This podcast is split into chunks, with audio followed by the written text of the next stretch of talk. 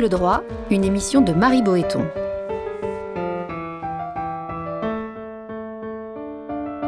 Entre le fort et le faible, c'est la liberté qui opprime et la loi qui affranchit.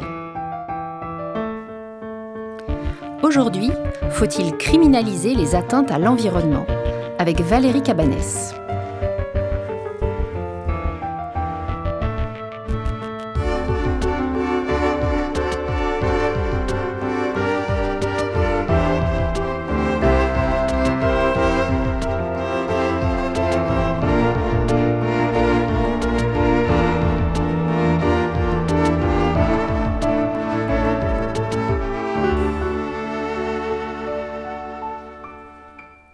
La nature a-t-elle des droits?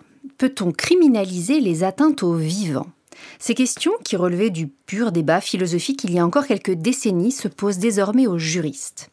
Face à la dégradation accélérée de nos écosystèmes, certains d'entre eux plaident pour la reconnaissance d'un nouveau crime, l'écocide, permettant d'engager au niveau international des poursuites contre ceux qui portent atteinte de façon grave et irréversible à l'environnement.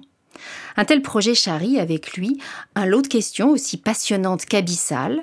Suffit-il de rendre le droit plus contraignant pour sauver la planète? Faut-il reconnaître une personnalité morale au vivant? Peut-on créer un droit d'ingérence écologique? On en parle ici et maintenant. Pour en discuter avec nous, nous recevons euh, Valérie Cabanès. Vous êtes juriste internationale, présidente d'honneur de Notre Affaire à tous et vous êtes aussi l'auteur euh, d'un nouveau droit pour la Terre. Bonjour. Bonjour. Alors d'abord, commençons par, par ce fameux terme d'écocide, hein, qui je crois est un, mélange du, préfixe éco, la maison, l'habitat en grec, et puis cide, tuer en latin. Que recouvre, que devrait recouvrir pour vous cette infraction? Alors effectivement, c'est le fait de détruire notre maison commune et reconnaître que le crime d'écocide puisse être un crime contre la paix et la sécurité humaine, comme le sont les, crimes internationaux les plus graves jugés par la Cour pénale internationale, c'est finalement reconnaître aujourd'hui que euh, les atteintes les plus graves faites au commun naturel, au système écologique de la Terre, finalement aux écosystèmes les plus vitaux pour maintenir le vivant sur Terre, devient une menace devient une menace à la sûreté de la planète, à l'habitabilité de la Terre. Elle est de moins en moins hospitalière. Et donc, euh, il s'agit d'élargir finalement le, je dirais, le champ du droit qui a toujours été anthropocentré, qui s'est d'abord focalisé sur l'humain, pour reconnaître nos liens d'interdépendance avec le reste du vivant, le fait que l'humanité ne survivra pas si euh, il y a une sixième extinction des espèces, si le changement climatique menace effectivement les conditions de la vie, tout simplement sur Terre. Alors en effet, je rappelle qu'aujourd'hui, la Cour pénale internationale reconnaît quatre crimes, crimes contre l'humanité, crimes de guerre, crimes d'agression, génocide. Au fond, vous plaidez pour qu'un cinquième crime soit reconnu. Oui, nous plaidons pour que ce soit un crime effectivement distinct. Euh, depuis 2016, Fatou Bensouda, la procureure de la CPI, a publié un document de travail expliquant que, euh, saisie de nombreuses fois sur des cas d'accaparement de terres, de déplacement forcé de population en lien avec la prédation de ressources naturelles, elle s'autoriserait à instruire euh, des cas d'atteinte grave à l'environnement dans le cadre des crimes contre l'humanité. Mais ce que nous disons, nous, c'est que euh, justement, ce lien d'interdépendance n'est pas euh, reconnu par le droit international et même national, en tout cas le droit occidental, et qu'il euh, nous faut absolument préserver les conditions de la vie sur Terre sans avoir besoin de façon systématique à démontrer qu'il y a des victimes humaines là tout de suite. En fait, c'est aussi finalement intégré dans le droit l'idée qu'il y a des droits transgénérationnels, que les générations futures sont des sujets de droit, elles ne le sont pas aujourd'hui. Un enfant qui est né avec une malformation en lien avec l'usage de l'agent orange au Vietnam euh, ne peut pas porter plainte aujourd'hui parce qu'il n'était pas né à l'époque. Et c'est toute la, je dirais, euh, toutes les limitations du droit actuel, qui est un droit qui est donc euh, basé sur l'humain et ses activités, sur effectivement les, obligations que l'humanité peut avoir vis à -vis de la préservation de l'environnement, mais on ne peut pas considérer comme criminel la destruction d'un écosystème s'il n'y a pas de victime directe décomptable là tout de suite. Début décembre se tiendra à l'Assemblée générale des États partis au statut de la Cour pénale internationale. Est-ce que euh, vous pensez que votre message peut être entendu, peut être porté par exemple par Emmanuel Macron? Alors, en fait, c'est un, c'est un sujet l'amendement du statut de Rome pour inclure un cinquième crime contre la paix qui serait le crime d'écocide, c'est un sujet euh, qui est débattu maintenant euh, dans des événements parallèles à l'Assemblée euh, générale des États partis à la CPI tous les ans et surtout porté par les États les plus vulnérables, comme par hasard les États du Pacifique. Donc je vais participer à une, une conférence qui est organisée donc par le Vanuatu euh, où on va débattre justement de l'incrimination d'écocide, de la manière de le définir, de le poursuivre, euh, du pourquoi il faut le faire. J'ai invité euh, l'ambassadeur pour l'environnement du ministère des Affaires étrangères français à venir. Pourquoi? Parce que je pense que il faut absolument qu'un État fort, un État ayant une influence diplomatique certaine, puisse accompagner ces États vulnérables dans cette demande. Euh, en fait, il est, il n'est pas forcément nécessaire d'avoir euh, plusieurs États pour demander un amendement. Un seul État peut demander, euh, apporter à l'agenda d'une Assemblée générale l'idée de travailler sur un amendement. Un seul. Donc le Vanuatu pourrait le faire tout seul. Mais je comprends très bien que le Vanuatu, les Kiribati, euh, veuillent absolument, je dirais, fédérer autour de cette cause. Et c'est vrai que Emmanuel Macron, en ayant prononcé le mot d'écocide, mhm. on y reviendra, oui. en parlant des feux en Amazonie, euh, et puis pas seulement euh, Brune Poisson, qui a mhm. aussi euh, reconnu en mai dernier au Sénat qu'il fallait reconnaître ce crime à l'échelle internationale, devrait euh, se mobiliser euh, pour être cohérent avec lui-même. Et donc c'est ce que j'invite le gouvernement à faire. Mais je pense que ça prendra un petit peu de temps parce que, en plus, on n'a pas de chance. La COP 25 tombe au même moment que cette assemblée. Et donc euh, les, euh, les, ambassadeurs qui, qui, pourraient être à même de participer à ces événements sont appelés à, à travailler sur la COP plutôt que sur, le, sur l'Assemblée des États partis à la CPI. C'était lorsqu'Emmanuel Macron, au moment de la, la, déforestation massive de l'Amazonie cet été, a parlé d'écocide, est-ce que vous vous êtes dit, c'est pas anodin sémantiquement et symboliquement qu'il utilise ce mot-là? Est-ce que c'était le premier président français à le faire? Alors, euh, c'est le premier président à le faire de façon médiatique, publique.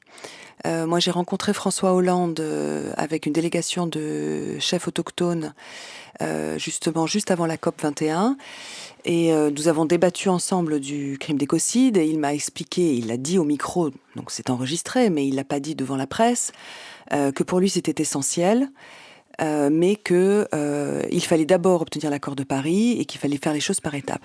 Donc je dirais qu'il y a un discours euh, des différents gouvernements et des différents présidents qui va en ce sens parce qu'ils ne peuvent pas nier le fait aujourd'hui et encore plus aujourd'hui que pendant qu'en 2015 que la situation devient dramatique et que les victimes humaines vont se décompter par centaines de millions de personnes dans les décennies qui viennent. Donc ils sont obligés de prendre position mais euh, ça met en jeu tellement de, contraintes économiques. Il faut bien comprendre que reconnaître le crime d'écocide, d'autant plus parce qu'on utilise un outil pour le qualifier, euh, qui est l'outil des limites planétaires, euh, cela veut dire effectivement contraindre l'activité industrielle au respect des limites planétaires. Et le dernier rapport sur l'environnement publié par le gouvernement français indique que la France a dépassé six des neuf limites reconnues internationalement. Quand je dis internationalement, c'est parce que si c'est une équipe de chercheurs du Stockholm Resilience Center qui les ont proposées dès 2009, c'est intégré aujourd'hui comme un outil de suivi des objectifs de développement durable par les Nations Unies, par le Conseil de l'Europe et donc nous l'apprenons par la France. Et donc je dis au gouvernement français, mais si vous reconnaissez que nous dépassons 6 des 9 limites planétaires et que vous reconnaissez que en allant euh, en franchissant ces limites, nous basculons dans un état planétaire qui devient inhospitalier, non sûr, puisque c'est cette définition-là, alors faites en sorte que ces limites planétaires deviennent des normes juridiques et contraignantes, contraignantes et, et que l'activité industrielle s'assujettisse à ces normes. Euh, cet été, au moment précisément euh, du drame qui se jouait en Amazonie, s'est reposée la question, euh, de manière sans doute plus aiguë encore que par le passé, de, du fait de savoir si l'Amazonie, au fond, appartenait ou pas au Brésil, ou en tout cas n'appartenait qu'au Brésil. et ça pose en effet la, question des communs et, peut-être d'un éventuel droit d'ingérence écologique. Où en est-on à, ce sujet-là?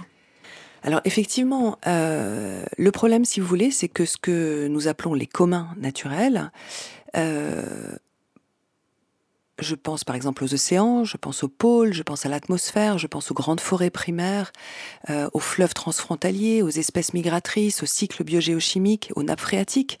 Finalement, tous ces espaces naturels qui maintiennent la vie sur Terre, en droit, euh, on les appelle les res nullius, c'est-à-dire des choses sans maître, c'est-à-dire qu'ils ne sont pas, à part les forêts, euh, ils ne sont pas sous souveraineté des États, mais euh, ils sont exploitables par tous. Et donc, il y a deux notions à comprendre. La première, c'est que, à mon sens, il faut reconnaître effectivement la personnalité juridique de ces communs naturels, euh, parce que l'intérêt pour l'humanité de les préserver va au-delà des intérêts particuliers des États. C'est un problème qui est global et qui nous concerne tous. Quand on détruit une forêt primaire, on perturbe tout le cycle des pluies, on perturbe le climat et donc les conséquences vont bien au-delà des frontières. Donc c'est donner un statut juridique assez commun, qu'ils n'ont pas, à part l'Antarctique. Il y a une convention depuis 59 sur l'Antarctique, mais c'est la seule chose qui existe aujourd'hui et puis euh, passer par le droit pénal international parce que justement cela va nous permettre d'utiliser la compétence universelle du juge et de pouvoir s'affranchir de cette souveraineté nationale. L'Amazonie, elle est à cheval sur sept pays. Et comment effectivement peut-on accepter euh, qu'un pays, le Brésil en l'occurrence, euh, puisse détruire impunément cette forêt en sachant le rôle vital qu'elle a sur Terre pour tous? Et donc cette idée d'ingérence, euh, je comprends que elle fasse frémir, comme on a. En tout cas, on est habitué à l'idée de souveraineté, qui est son corollaire. Mais euh, quand on parle finalement d'ingérence en droit international, euh, ce n'est pas une ingérence de type, par exemple, militaire. Mhm. c'est une ingérence en général qui est une ingérence humanitaire. Hein. Il faut bien être clair sur ça. Euh, le, quand le, débat sur l'ingérence humanitaire a été lancé par Kouchner, mhm. euh, à l'époque de, de, la Somalie par exemple, euh, c'était véritablement l'idée qu'il fallait être en capacité de pouvoir aider des populations si il y avait un défaut de cette responsabilité portée par l'État. Donc si nous reconnaissions effectivement l'Amazonie comme un commun naturel et qu'il n'est pas, ça c'est très spécifique à la, à la manière dont je je, parle, mais je ne parle pas de bien commun. Je ne parle pas de bien commun comme on entend pour moi de façon excessive dans, les discours et dans les médias, parce que ce n'est pas euh, une propriété de l'humanité. C'est un territoire qui euh, a un rôle à jouer dans la communauté de vie globale.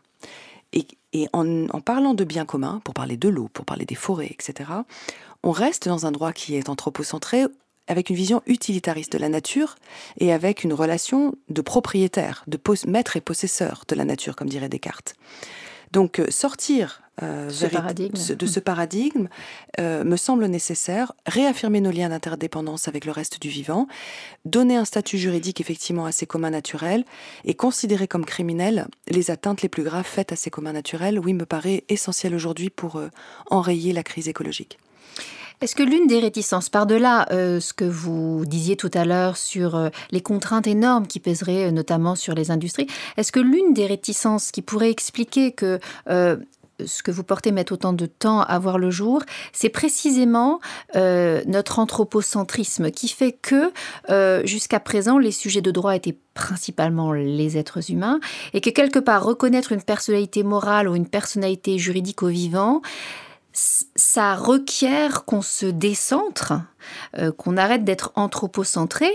Et alors, je vais jusqu'au bout. Est-ce qu'il n'y a pas un risque à faire de l'homme juste un vivant parmi d'autres en lui déniant toute spécificité? Alors, il y a deux questions en une dans ce que vous me poser. Je vais commencer par la première. Euh, le risque euh, vis-à-vis effectivement des entités morales et en particulier des multinationales euh, de, tout faire pour que ce crime ne soit pas reconnu est en lien avec le statut d'impunité dans lequel elles se trouvent. Parce que aujourd'hui, un traité, une convention lie les États entre eux et leur pose des obligations en termes de respect des droits humains et de l'environnement. Les multinationales qui se sont énormément développées à partir des années 70 ont construit un droit, le droit commercial, avec l'OMC et la Banque mondiale, qui est parallèle au droit international public. Elles ne sont pas des sujets de droit international et euh, elles ne sont pas soumises aux mêmes obligations que les États. Et pourtant, elles deviennent même financièrement plus puissantes que certains États et elles imposent leurs règles aux États.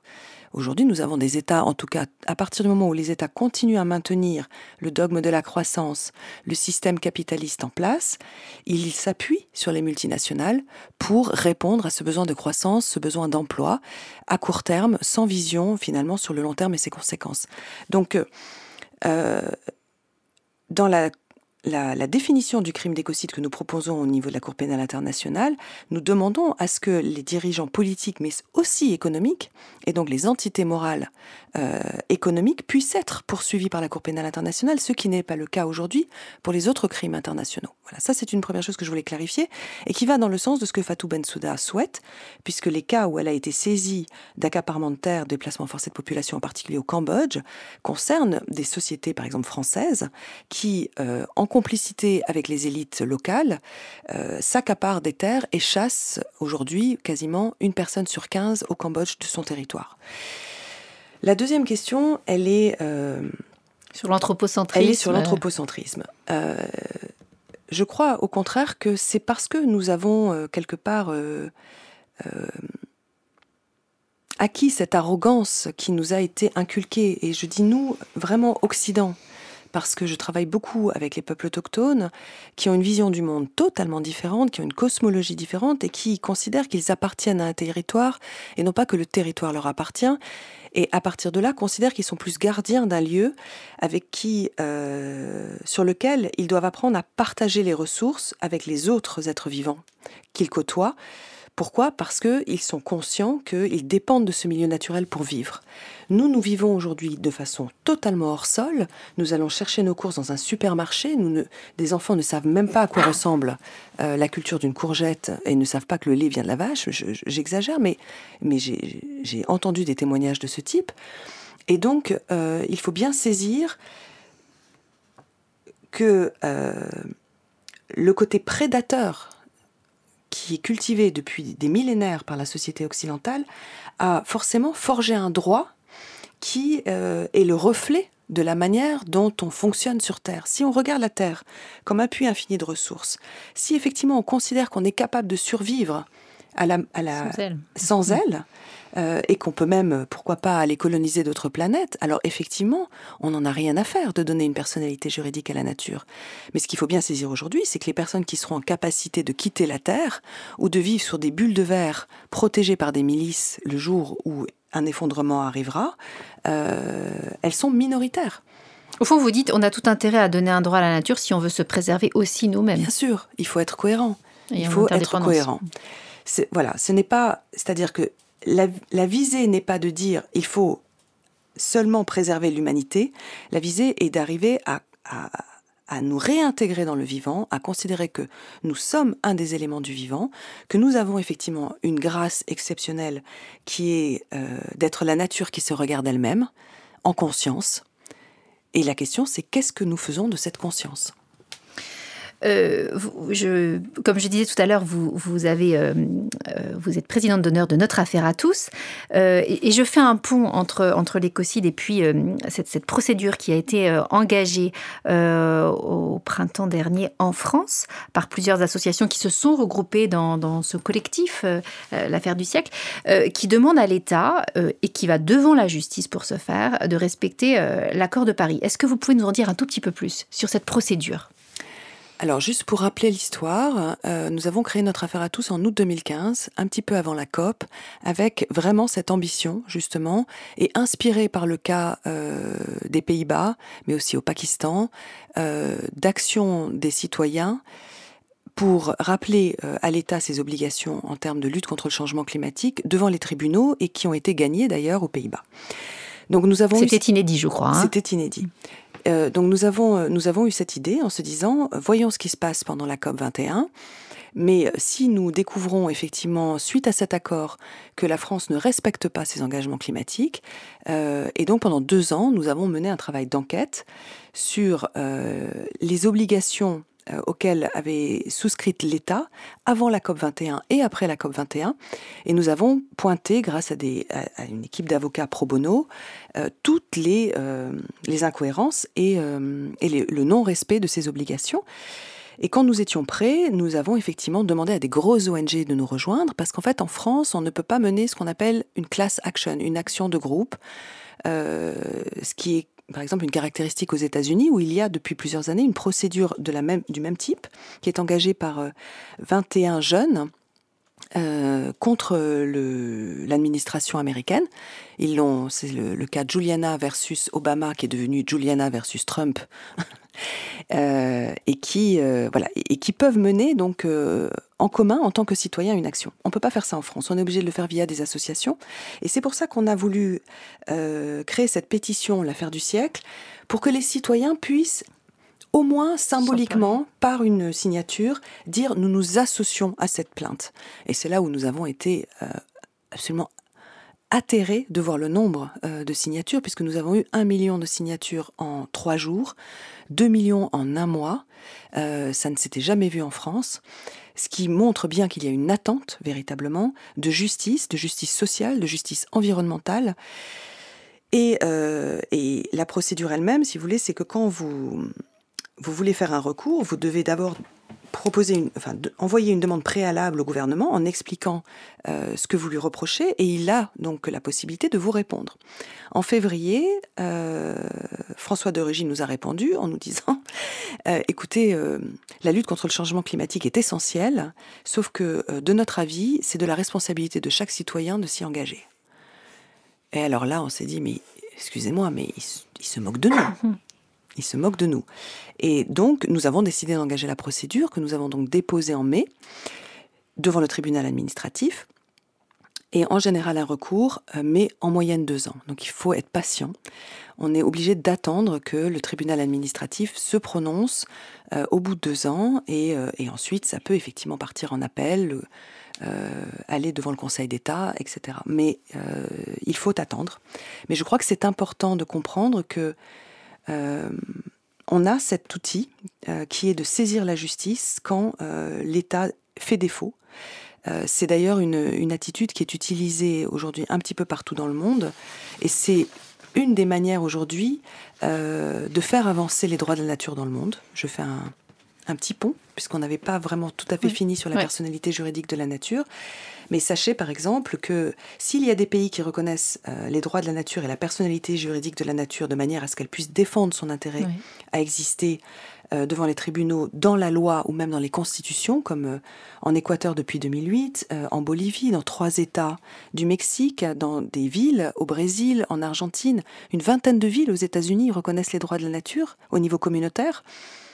C'est aussi par le biais des tribunaux que ce mouvement avance puisque euh, ça a d'abord été le cas en Inde, où une haute cour a reconnu la personnalité juridique du Gange et de la Yamuna, son, affluent, puis de deux glaciers qui étaient menacés par le changement climatique, puis de tout le règne animal et tous les écosystèmes himalayens sur ce territoire. Cela a influencé la haute cour du Bangladesh, qui a donné ce statut juridique à la la rivière Tourag et puis euh, l'a étendue aux 450 rivières du Bangladesh.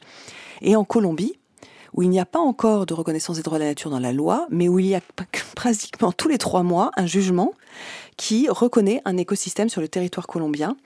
Euh, et l'Amazonie colombienne a été reconnue euh, sujet de droit grâce à une plainte, là aussi de 25 jeunes, qui ont alerté la Cour suprême en disant il y a une déforestation euh, galopante de l'Amazonie colombienne c'est finalement euh, une violation de notre droit à un environnement sain en tant que génération future. Est-ce que vous pouvez l'affirmer? Et la Cour a dit oui, nous reconnaissons votre droit à un environnement sain, nous vous le reconnaissons aussi en tant que génération future, ce qui a été une innovation juridique extraordinaire. Mais pour prévenir de futures dégradations de l'Amazonie et pour ne pas attendre que les catastrophes arrivent pour pouvoir faire des procès, il faut donner une personnalité juridique à l'Amazonie. Et c'est toute la subtilité de ce changement de paradigme. Vous savez, en France, euh, on, va fêter les 20 ans de l'Erika en décembre. Cette catastrophe, donc pétrolière, où Total a été condamné par un juge à une amende, bien évidemment, mais aussi à une amende pour préjudice écologique. Ce juge a créé un concept juridique nouveau en France puisqu'il a reconnu la valeur intrinsèque de l'écosystème marin et l'écosystème côtier sans faire de lien avec des préjudices économiques euh, auprès des populations humaines euh, vivant sur les côtes bretonnes et de Charente. Donc il a finalement, sans le dire, reconnu, euh, sujet de droit, l'écosystème marin. Mais à travers le préjudice écologique, vous ne pouvez saisir ce concept que quand la catastrophe est arrivée. Et quand on pense effectivement à la, vitesse à laquelle se dégradent les conditions de la vie sur Terre, il me semble aujourd'hui nécessaire que les éléments de la nature puissent défendre leur droit à exister en amont de projets industriels et que la justice puisse être saisie pour faire stopper ces projets industriels avant qu'ils effectivement les dégradent. J'ai une toute dernière question. Est-ce que, face à cette judiciarisation euh, progressive de l'écologie, vous estimez que le juge, au fond, est davantage proactif que le politique. Et pourquoi? Est-ce qu'il est plus libre? Est-ce qu'il est des intérêts économiques, des lobbies? Comment vous expliquez ce hiatus entre politique et, judiciaire? Oui, alors il y a deux paramètres. Il y a bien évidemment une, une plus grande liberté, puisque, euh, bon, après, effectivement, on, peut se poser la question en France, en tout cas, de, mhm. la manière dont la justice aujourd'hui a été euh, mise sous la coupe. Mhm. Euh, du ministère de la Justice. Et donc, est-ce qu'il y a une totale indépendance de la justice? C'est une question qu'on peut se poser, mais on rencontre de temps en temps effectivement des juges courageux et qui se disent, mais puisque le législateur ne bouge pas assez vite et que j'ai conscience de ce qui se passe, alors je vais innover. Et c'est ce qu'on appelle créer de la jurisprudence. Et c'est ce qu'on essaye de susciter c'est forcément plus facile euh, quand on se retrouve face à des juges qui ont cette conscience. Et euh, par exemple, en Colombie, c'est une évidence. Euh, tous les juges ont décidé de faire une révolution juridique en Colombie en reconnaissant des fleuves, des hauts plateaux, l'Amazonie, sujet de droit, même des animaux. Mais euh, le problème de nos magistrats en France, et c'est une des raisons pour lesquelles nous avons créé l'association euh, euh, Wild Legal en, septembre dernier, c'est une association qui va avoir vocation à former sur les droits de la nature. Il y a donc un tournoi en ce moment qui est ouvert aux étudiants pour un tournoi de plaidoirie sur les droits de la nature qui est ouvert, Wild and Legal, vous pouvez chercher sur Internet qui euh, a vocation à essayer progressivement de former euh, des étudiants, mais aussi des avocats et des magistrats, parce que nos magistrats ne sont même pas formés au droit de l'environnement la plupart du temps.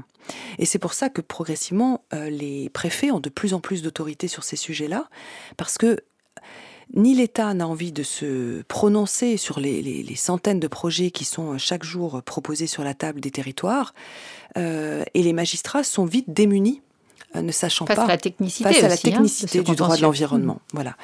Donc, euh, il faut trouver des magistrats qui sont euh, sensibles à ce sujet et qui ont envie, effectivement, de, quelque part, laisser leur, leur pierre à la construction de ce nouveau droit. Merci beaucoup, Valérie Cabanès. Merci. Cette émission a été préparée par Marie Boéton avec à la technique Lucien Oriol et à la coordination Camille Bloomberg. Vous pouvez écouter et télécharger librement l'émission sur le site internet radio.amicus-curiae.net à la page de l'émission. Ne manquez aucun épisode en nous suivant sur les réseaux sociaux.